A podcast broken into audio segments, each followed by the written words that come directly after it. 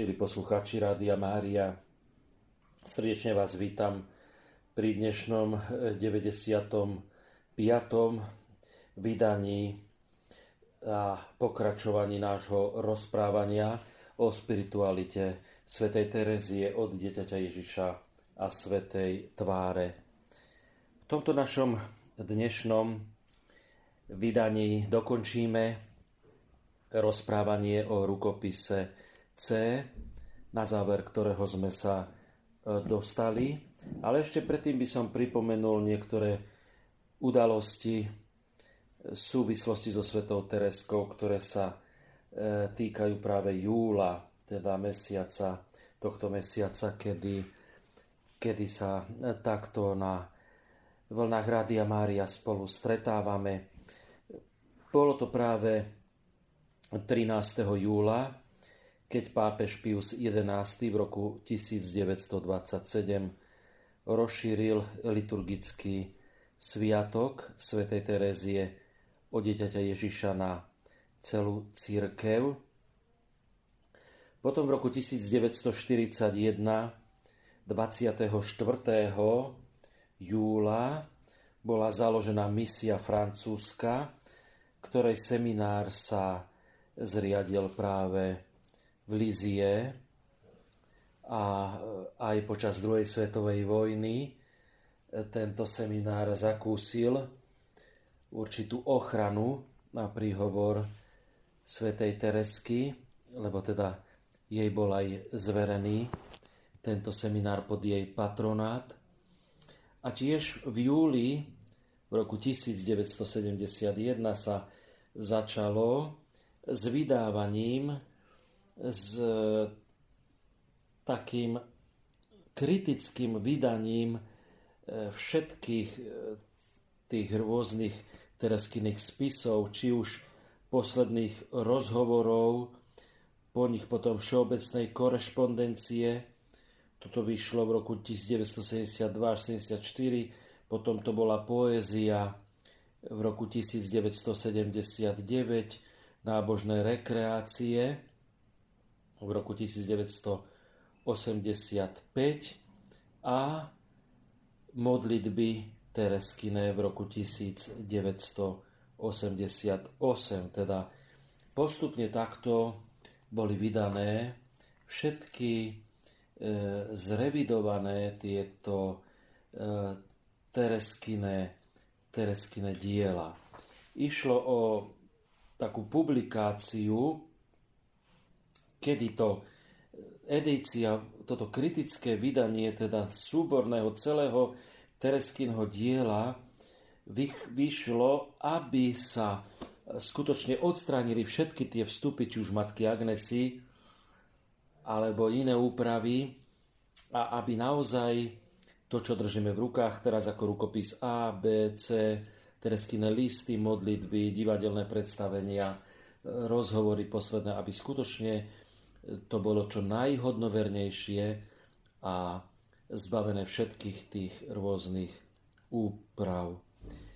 Keď spomíname matku Agnesu pri teda tejto príležitosti, tak tiež môžeme spomenúť, že ona zomrela v júli, 28. júla v roku 1951 vo veku 90 rokov. E, takže to, toľko to možno, aby sme si pripomenuli rôzne udalosti, ktoré, e, ktoré sa blížia alebo ktoré sa stali práve v mesiaci, v mesiaci júl. A teraz by sme už pokračovali e, v samotnom rukopise C, ako som povedal, blížime sa k jeho záveru. A v minulej časti sme skončili práve tam, kde Tereska hovorí jednak o tom, ako dostala dvoch bratov, kňazov za duchovných bratov, za ktorých sa modlila, ale potom, ako sa to jej vnímanie rozšírilo, nie len na týchto dvoch kňazov, ale vôbec na misionárov, a, a kňazov. A potom aj na tých, e, ktorých, ako to ona hovorí, keď sa tak stotožňuje s Ježišovou poslednou modlitbou aj za tých, ktorých jej Boh dal, teda za malé duše, ktoré sú inšpirované jej cestou a chcú touto jej cestou duchovného detstva kráčať. Keď Tereska teda sa vracia späť k tomu svojmu príbehu života, ktorý, e, v ktorom naposledy teda opisovala v tomto rukopisu, rukopise C týchto svojich duchovných bratov, tak zároveň zdôrazňuje matke Agnese, e, pardon, matke Márii Gonzáge, ktorej teda tento rukopis C adresuje, zdôrazňuje, že tie slova z Evanielia, eh, ktoré si ona prisvojuje z Ježišovej veľkňaskej modlitby, eh, ona vzťahuje nie na týchto duchovných bratov, kňazov, ale na eh, teda jej spolusestry. Slova, ktoré si ty dal mne, ja som dala im. A Tereska to odôvodňuje tým, že ona sa nepovažuje za schopnú poučať misionárov, pretože našťastie nie je ešte taká pyšná. A tu chce znova akoby tak poďakovať a zdôrazniť miesto, ktoré v jej živote zohrala matka Maria Gonzaga, ktorá akoby jej dáva milosť aby poučala svoje spolusestry tým, že v poslušnosti jej toto udeluje. A keď potom Tereska píše ďalej, opisuje Ježišovu veľkňaskú modlitbu z Janovho Evanielia 17. kapitoly 4. až 24. verša, tak potom už keď píše tie ďalšie slova, tak tam teda myslí práve na týchto duchovných synov matky Márie Gonzagy a jej duchovných bratov. Neprosím, aby si ich vzal zo sveta, no neprosím len za nich, ale aj za tých, čo skrze ich slovo uveria vo mňa. A tak Tereska tu začína rozvíjať ehm, záverečnú by sme mohli povedať jej myšlienku, ktorú je schopná ešte napísať svojou rukou do tohto rukopisu C. A to je, že ona ako karmelitánka je povolaná k tomu, aby prosila za duše, aby ich zachraňovala ona svojimi modlitbami a obetami, ako to už predtým vysvetlovala, ako sme si to preberali. A to tie duše, ktoré zase zachraňujú misionári svojim utrpením, a kázaním. Ale pri tejto príležitosti v Tereske skrsá myšlienka, ktorú potom rozvíja, že to jej napojenie alebo prepojenie a získavanie duší sa netýka len teda týchto misionárov alebo teda jej pomoci pri evangelizácii týchto misionárov a pri získavaní nových duší, ale chce znova vysvetliť to, čo už načrtla, a síce vysvetliť úryvok z veľpiesne, 1. kapitola, 3. verš. Tiahni ma, pobežíme. Tiahni ma, pobežíme. A to je akoby taká záverečná myšlienka, ktorú ešte Tereska dokáže v tomto svojom rukopise C napísať a sa s ňou podeliť. V Janovom Evanieliu pán Ježiš hovorí v 6. kapitole 44. verši, ako to Tereska uvádza, Nik nemôže prísť ku mne, ak ho nepritiahne Otec, ktorý ma poslal.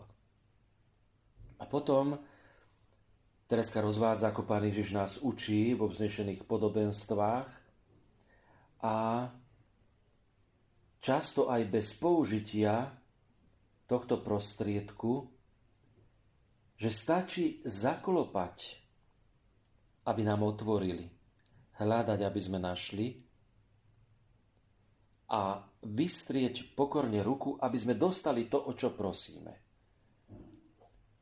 Ježiš hovorí, že On nám dá všetko, čo, o čo budeme prosiť Jeho Otca v Jeho mene. Preto bez pochyby Duch Svetý už pred Ježišovým narodením akoby nadiktoval túto prorockú modlitbu, ako to Tereska nazýva, alebo túto prozbu, tiahni ma, pobežíme. Čo teda znamená prosiť, keď prosíme Ježiša, aby nás pritiahol? Tiahni ma. Čo iného to môže znamenať, Tereska vysvetľuje, než to, že prosíme, aby sme sa vnútorne s ním spojili. Tiahni ma. Je to prozba o vnútorné akoby spojenie sa s predmetom, ktorý upútava naše srdce.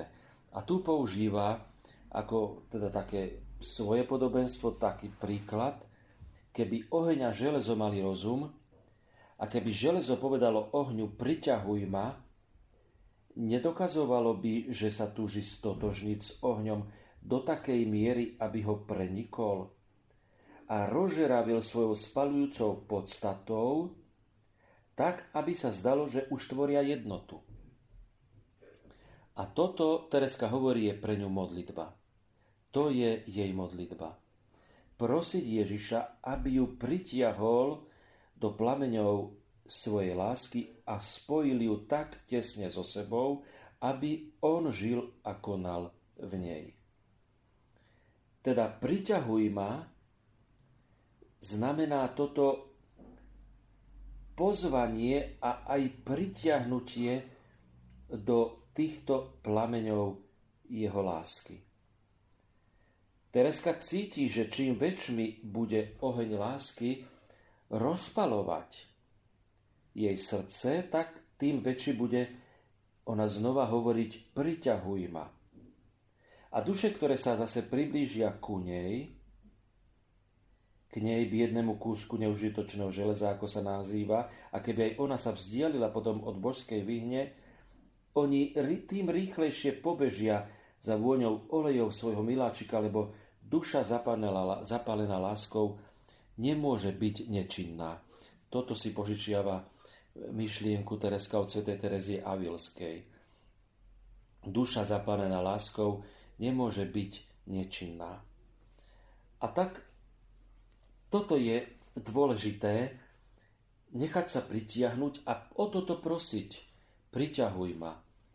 Ako by sme v tom aj prosili, Tereska nás učí zároveň o zmenu svojho srdca, zmenu svojho zmýšľania, uzdravenie svojich rán, duše a podobne, o všetko to, čo sa deje pri zjednotení s Ježišom.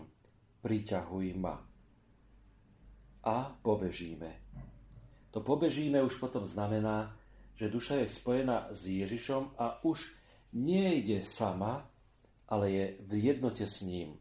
A potom aj v tom spoločnom kráčaní, či už sú to veci radosné alebo veľmi bolestné, pre dušu nie sú také ťažké, lebo beží spolu so svojím milovaným. A to je aj Tereskina odpoveď, ako ona dokázala znášať v tých posledných rokoch svojho života tú veľkú temnotu, duchovnú temnotu, ktorú, ktorá na ňu dopadla.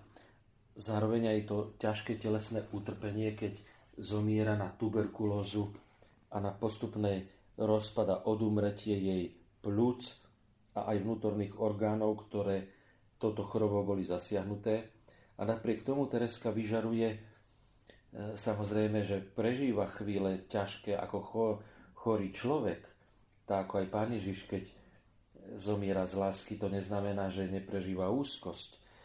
On sám z kríža volá, Bože môj, Bože môj, prečo si ma opustil? Teda človek prechádza, duša prechádza tým ťažkým utrpením, tým, že sa zjednocuje s Ježišom, to neznamená, že už nebude nič akoby trpieť, alebo takéto prežívať, že bude vyňatá z tej temnoty. Nie, ale toto všetko znáša a prechádza e, tým práve v tej jednote, ktorá je takto e, zdôraznená v piesni piesni tejto poslednej akoby modlitbe a zvolení, ktoré nám Tereska takto vysvetľuje, pritiahni ma a pobežíme. A spolu pobežíme, teda prosí Ježiša, aby ju pritiahol do plameňov jeho lásky a aby ju spojil tak s ňou, ju aby tak spojil teda s ním, aby už on žil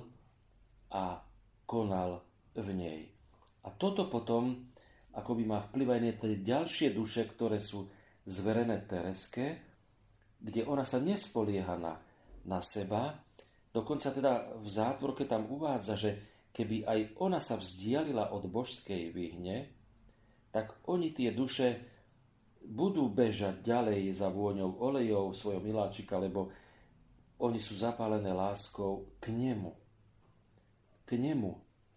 A proste táto zapálenosť láskou nedovolí duši, aby, aby teda sa upriamovala na nejaký iný predmet a aby ho zanechala. Tereska potom ďalej porovnáva e, svetých, alebo e, tých, ktorí aj dokonca sa teda poznali Ježiša, osobne sa s ním stretli, ako u nich sa to zapálenie láskou e, voči nemu prejavovalo a čo robili. A spomína nám e, svetu Máriu Magdalénu, ktorá sedí pri Ježišových nohách a načúva jeho slovám lebo je ním priťahovaná a tieto slova ju oblažujú a nadchýnajú. Hoci sa zdá, že ako by Magdalena nedávala nič, dáva oveľa viac ako Marta, hovorí Tereska, ktorá sa stará o mnohé veci a chcela by, aby ju aj napodobňovala jej sestra. Ježiš nekarhá Martu, pretože pracuje. Veď aj božská matka e, pripravovala jedlo pre svetú rodinu. Musela ho pripravovať.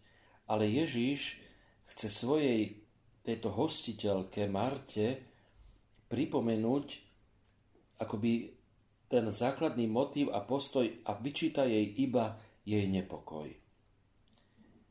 Tu už pri týchto slovách horlivej hostiteľke Tereska ďalej už nepíše perom svoj rukopis, ale ceruskou, pretože už nebola schopná teda udržať pero a už len dokončuje ceruskou z posledných svojich fyzických síl myšlienku, ktorú započala a pravdepodobne z tohto obdobia sú aj teda tie zachytené rôzne opravy ceruskou, ktoré ešte Tereska urobila vo svojom rukopise. My podľa svedectiev vieme teda aj určiť ten čas, kedy Tereska túto čas píše, pretože ona bola e, práve e, presunutá v tomto čase už do ošetrovne a to bolo 8. júla a vtedy píše tých ešte niekoľko posledných riadkov a tá slabosť jej nedokončuje, nedovoluje akoby dokončiť teda rukopis. A tak vieme, že teda túto časť týchto posledných pár riadkov Tereska píše uh, už teda ako z tých svojich posledných síl v tomto čase, ale ešte dokončuje, považuje za potrebné dokončiť túto svoju myšlienku. A o to viac je to pre nás dôležité, aby sme si to uvedomovali, čo nám Tereska akoby zanecháva z toho, čo nám zanecháva, ako to, čo je dôležité, aby ešte e, to položila na papier a, a podelila sa s nami o tieto pravdy. A teda pokračuje, všetci svetí to pochopili, a ešte lepšia zda tí, čo celý svet zaplavili svetlom evaneliového učenia, či práve v modlitbe nečerpali svätý Pavol, Augustín, Ján z Kríža, Tomáš Akvinský, František, Dominik a toľky iní slávni Boží priatelia, toto božské učenie, ktoré uchvacuje najväčších géniov. A ako istý učenec povedal, čo nemohol dajte mi páku, pevný bod a zodvihnem svet. A čo nemohol dosiahnuť Archimedes, pretože jeho žiadosť sa vôbec neobracala na Boha, hľadal iba hmotný pevný bod, to svety dosiahli a to v celej plnosti. Tým, že im všeomocný, všemocný dal za pevný bod seba samého a jedine seba. Tým pevným bodom je on sám, teda Boh, a pákov je modlitba, ktorá zapaluje ohňom lásky a jedine takto zdvihli svet. Takto ho dvíhajú svety, ktorí ešte bojujú a takto ho budú dvíhať aj budúci svety až do konca sveta. A ešte teda po tomto rozvinutí tejto myšlienky Tereska ešte vysvetľuje, čo rozumie pod vôňou miláčikových olejov. Pretože tak tá pieseň piesni sa tam odvoláva práve na túto vôňu miláčikových olejov. Z Markovho Evanielia zo 16. kapitoly a 19. verša Tereska spája teda pieseň piesni prvú kapitolu 3. verš a hovorí o tom, ako keď Ježiš znova vystúpil do neba, tak ho môžeme aj my nasledovať jedine po tých stopách, ktoré nám on zanechal. A tieto stopy sú žiarivé, lebo sú naplnené jeho vôňou. A Tereska nás učí a odozdáva nám túto svoju skúsenosť, že stačí, aby som sa pozrela do svätého Evanielia a hneď vdychujem vône Ježišovho života a viem, ktorým smerom mám bežať. Teda ona nachádza, a to bolo typické pre celý jej život, pre celý jej duchovný život, odpovede v Božom slove, vo Svetom písme. To vieme už aj z toho, ako nám o tom rozprávala predtým, keď hľadala svoje povolanie kde ho našla, keď e, čokoľvek ona rozoberá, hľadá odpoveď na nejakú otázku, tak tým podstatným, z čoho ona čerpá a kde túto odpoveď hľadá, je práve Božie slovo. A toto je tá vôňa akoby, ktorú nám zanecháva Ježiš z Evanielia, kde Tereska vdychuje vône Ježišovho života a potom vie, ktorým smerom má bežať. Vo svojom živote má ďalšiu zásadu, keď takto hľadá tú vôňu Ježišovu, tieto jeho stopy, tak okrem Božieho slova svätého písma je to pokora. Tereska hovorí, netlačím sa na prvé, ale na posledné miesto. Nepchám sa dopredu s farizejom, ale plná dôvery. Opakujem pokornú, mýtnikovú modlitbu. To je druhý, druhý taký, druhá vec, ako Tereska teda chce zakúšať a zakúša tú Ježišovú vôňu. A tretia vec, okrem pokory, je to ešte dôvera. Najmä napodobňujem správanie Magdalény, či skôr jej láskyplnú odvahu, ktorá očarúva Ježišovo srdce a tak nadchýňa aj moje. Tu Tereska zas, ako sme to už aj predtým hovorili, ona bola veľkou obdivovateľkou svetej Magdalény. Práve pre to, že ona v tej svojej hriešnosti minulého života úplne sa odovzdáva v pokore Ježišovi, necháva sa ním premeniť, jeho potom miluje svojou láskou a tú ťarchu akoby tej svojej hriešnosti, alebo je s ňou od nej oslobodzovaná práve tou svojou veľkou dôverou. Tým, že ona dôveruje Ježišovi, že jej odpustil tieto jej hriechy a previnenia.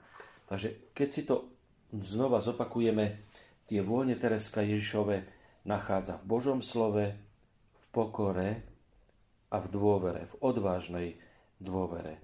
A tu máme vlastne ten jej posledný výrok v rukopise C, zachytený, v ktorom akoby zahrň, zhrňuje celý ten svoj postoj svojho života. Ona hoci, ako to vyhlásil pri tej jednej generálnej spovedi kňaz, že ju uistuje pred tvárou nebeského dvora všetkých svetých, že teda nespáchala dedičný, teda nespáchala smrteľný hriech.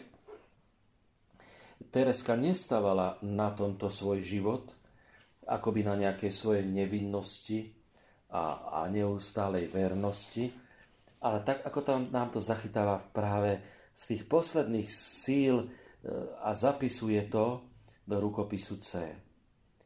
Cítim, áno, cítim, že aj keby som mala na svedomí všetky hriechy, ktorých sa možno dopustiť, so skrúšeným srdcom by som sa vrhla do Ježišovho náručia, lebo viem, ako veľmi miluje márnotratného syna, ktorý sa k nemu vracia. Nie preto, že Pán Boh vo svojom porozreteľnom milosrdenstve uchránil moju dušu pred smrteľným hriechom. Nie preto sa k nemu povznášam v dôvere a láske. Toto je záver, toto sú posledné slova, teda, ktoré Tereska e, nám v tomto rukopise C zanecháva. A ktoré ešte z tých svojich posledných síl, ktoré má, e, zapisuje sama. My vieme, že už v tomto čase matka Agnesa zapisuje Tereskine výroky, z čoho vzniká e, ten žltý zápisník a teda vydaný pod názvom Posledné rozhovory. A tam sú zachytené aj iné ešte Tereskine výroky z tohto obdobia. A dokonca e, v príbehu duše sú teda v tom prvotnom, pôvodnom vydaní na tomto mieste ešte pridané ďalšie tri odstavce, ktorých pôvod je práve v tom žltom zápisníku a ktoré Tereska povedala 11. júla. Teda tu vidíme, že ten svoj rukopisce dokončuje v tomto období, odkedy ju presťahovali do ošetrovne, kde už píše Ceruskou, teda od 8. júla a 11. E, júla, kedy Tereska žiada matku Agnesu, aby ešte napísala príbeh obratenej hriešnice, ktorá zomrela z lásky a ktorý teda je uverejnený v tých posledných rozhovoroch. Tam je celý tento príbeh, ktorý si potom môžeme ešte povedať v tretej časti dnešného nášho rozprávania. E, si ho prečíta teda celý tento príbeh.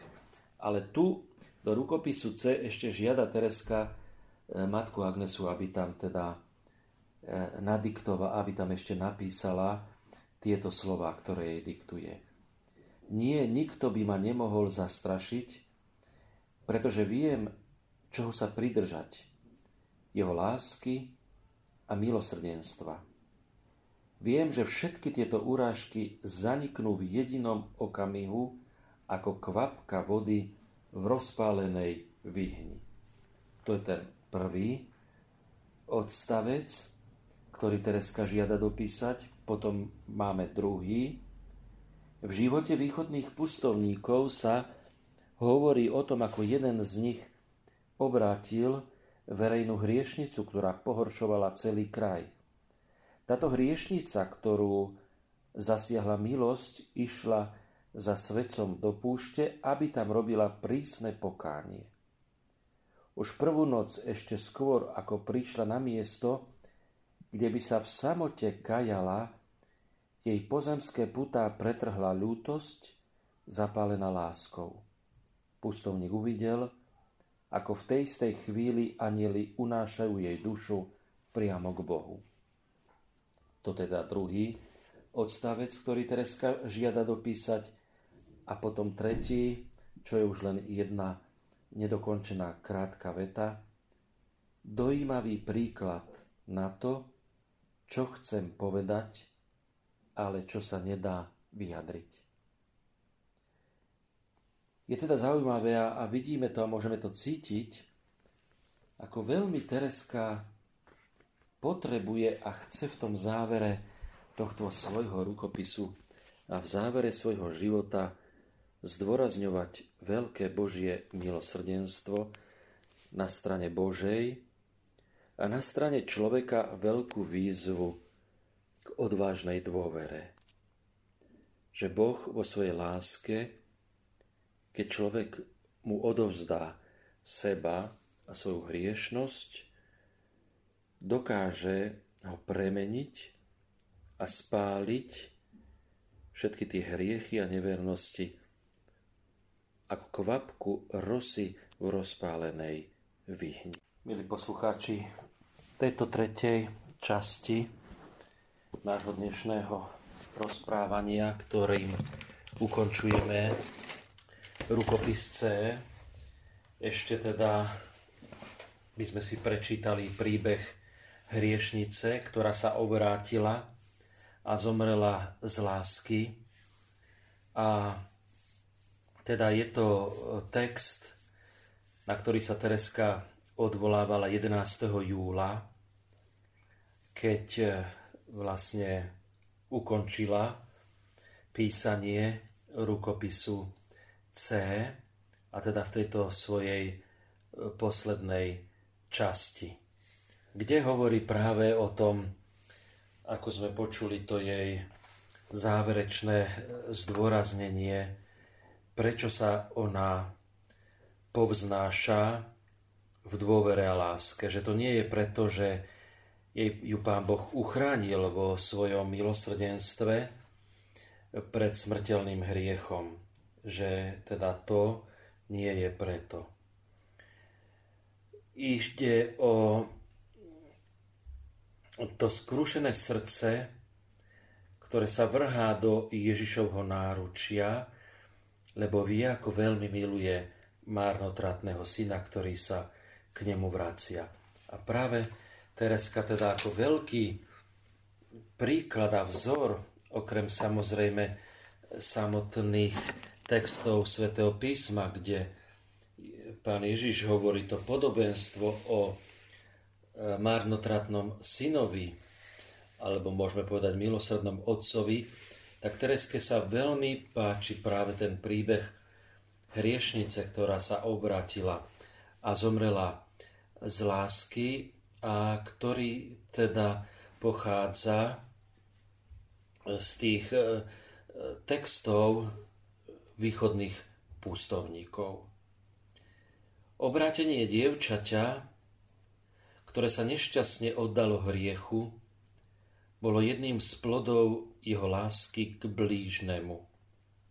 Jej príbeh je poučný a môže vyvolať i v najväčších hriešnikoch dôveru v pánovo milosrdenstvo, ak sa k nemu úprimne obrátia. Táto dievčina sa volala Paisia. Bola ešte mladá, keď stratila otca i matku. Zdedený majetok chcela použiť na dobré skutky a tak svoj dom premenila na útulok pre pustovníkov zo Skeckej púšte, ktorí prichádzali do týchto končín predávať výrobky bratov. Počase si dievčina pomyslela, že táto dobročinnosť ju výjde príliš draho a pritom zabudla, že si tým pripravuje poklad v nebi. Všetko ju znechutilo, navyše niektorí ľudia ju utvrdzovali v tejto zmene jej zmýšľania. Zlí radcovia šli potom ešte ďalej so svojimi zlými radami, znechutili jej celkom čnosť a ona sa nakoniec úplne oddala hriechu. Veľkú bolesť pocitili pustovníci zo Skeckej púšte, keď počuli o jej páde. Použili teda všetky prostriedky, ktoré im vnúkla ich láska k blížnemu, aby ju vytiahli z priepasti, do ktorej uvrhla svoju dušu. Obrátili sa na Jána Najna a prosili ho, aby ju navštívil a priviedol späť k Ježišovi Kristovi. On sa vydal na cestu, ale keď prišiel k bráne domu, sluhovia ho nevpustili dnu. Napádali ho a nadávali na pustovníkov, že priviedli na mizinu ich pani. On sa však nedal odradiť a vytovarol prosil, aby mu dovolili porozprávať sa s ňou, že to veru neoľutuje. Tak ho zaviedli do jej izby. Sadol si k nej a spýtal sa jej, či má príčinu ponosovať sa na Ježiša Krista, keď ho takto opustila a dostala sa podľa jeho vedomia do žalostného stavu. Už tieto prvé slova jej prenikli hlboko do srdca a vzbudili živý ohlas. Svetec nechával pôsobiť milosť, nakrátko sa odmlčal a prelieval mnoho slz. Ona sa ho opýtala, prečo plače. Nuž odpovedal, ako nemám plakať, keď vidím, ako ťa zlý duch oklamal a zviedol na cestie. Tieto slová s dievčinou otriasli, zhrozila sa nad svojimi hriechmi a povedala mu. Otče, jestuje ešte pre mňa milosť pokánia. Áno, odpovedal svetec, ubezpečujem ťa o tom. Vedte ma teda, kam uznáte za dobré, odpovedala mu. I hneď vstal a ona šla za ním tak oddane, že ani nedala nejaké rozkazy vo svojom dome, ba nikomu nepovedala ani slovo.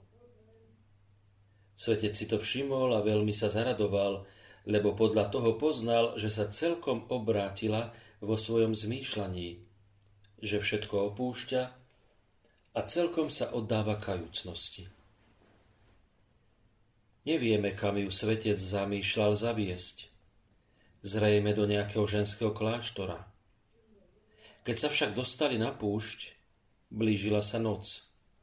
A tu Ján urobil z piesku lôžko pre Paisiu, urobil nad ním znamenie kríža a povedal, že na ňom prenocuje. Sám sa odobral ďalej a po modlitbe si lahol. O polnoci sa však prebudil a zazrel, ako sa svetelný lúč z neba spúšťa na Pajsiu a vytvára cestu, po ktorej niekoľko anielov odnáša jej dušu do neba. Prekvapený týmto videním Ján i hneď vstal, prišiel k dievčine a tu zistil, že je mŕtva. Že naozaj svoju dušu odovzdala Bohu tej chvíli začul podivný hlas, ktorý mu hovoril. Jej hodina pokánia bola Bohu milšia, ako pokánie, ktoré iní konajú za dlhý čas, pretože ho nerobia s toľkou horlivosťou ako ona. Toľko to teda príbeh hriešnice, ktorá sa obrátila a zomrela z lásky, na ktorý sa Tereska odvoláva a ktorý jednoducho ona hodnotí slovami ako pustovník obrátil verejnú hriešnicu, ktorá pohoršovala celý kraj. A táto hriešnica, ktorú zasiahla milosť, išla za svedcom do púšte, aby tam robila prísne pokánie. A už prvú noc, ešte skôr ako prišla na miesto, kde by sa v samote kajala, jej pozemské putá pretrhla ľútosť, zapálená láskou. To je Tereskine hodnotenie ľútosť, zapálená láskou. Je to dojímavý príklad, teda to, čo Tereska hovorí, na to, čo chcem povedať, ale čo sa nedá vyjadriť.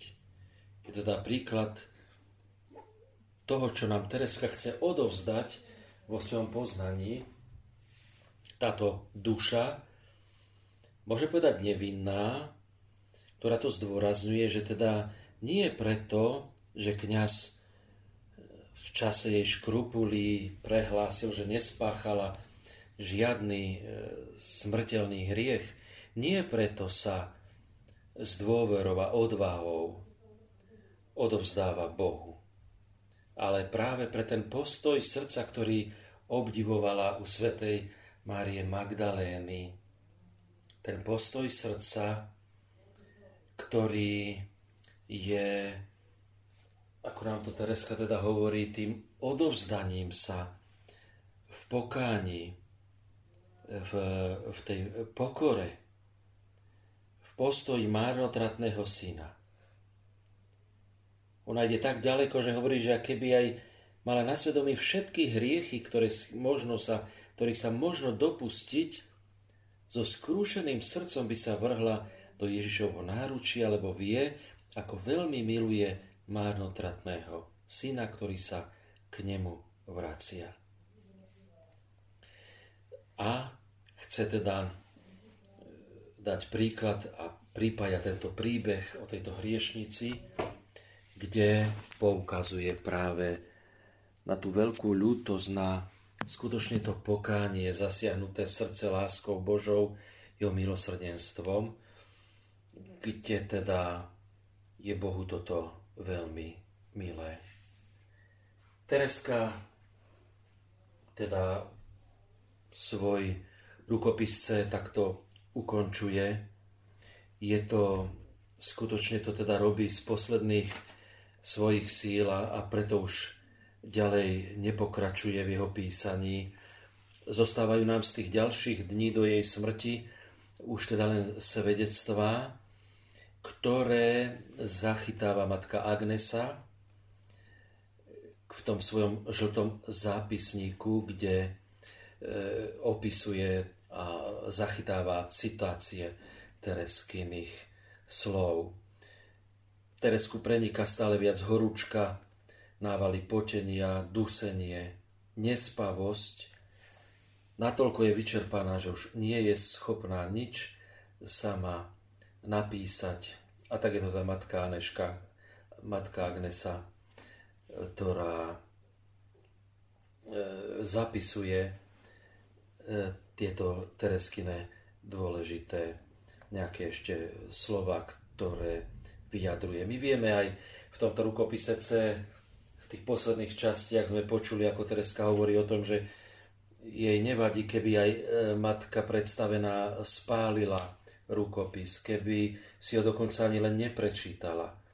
Ale už keď v polovici júla e, matka Agnesa hovorí s Tereskou o eventuálnom uverejnení týchto jej spisov, jej životopisu, tak e, hoci najprv Tereska váhala, potom s tajomným tušením akoby v srdci hovorí moja matka tieto stránky spôsobia mnoho dobrého.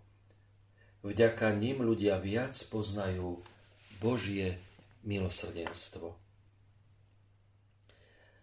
A keď toto dovoluje a pripúšťa, že skutočne tieto stránky môžu veľa dobrého urobiť, tak zároveň aj hovorí o tom, že Pán Boh jej vnúkol túžbu konať po svojej smrti na zemi dobro. A keby to nechcel uskutočniť, tak vie túto túžbu nevnúkol. Tereska si nevedela predstaviť nebo ako miesto pokoja a preto povedala sestre, duša zapána láskou nemôže zostať nečinná. To sú tie, ten výrok svätej Terezie Avilskej, ktorý aj v rukopise C spomína a hovorí jej zároveň, keby si vedela, aké mám plány, aké veci chcem konať, keď prídem do neba. Tedy nastúpim svoju misiu. Začne moje poslanie. Učiť milovať dobrého Boha tak, ako ho milujem ja. Chcela by som ľuďom ukázať svoju malú cestu. Ak Boh vypočuje moje túžby, budem prenášať svoje nebo na zem až do konca sveta. Chcela by som stráviť svoje nebo tým, že budem konať dobro na zemi. Áno, keď prídem do neba, budem sypať na zem rúže. V nebi budem, bude konať dobrý Boh vo všetkom moju vôľu, pretože ja som na zemi plnila jeho.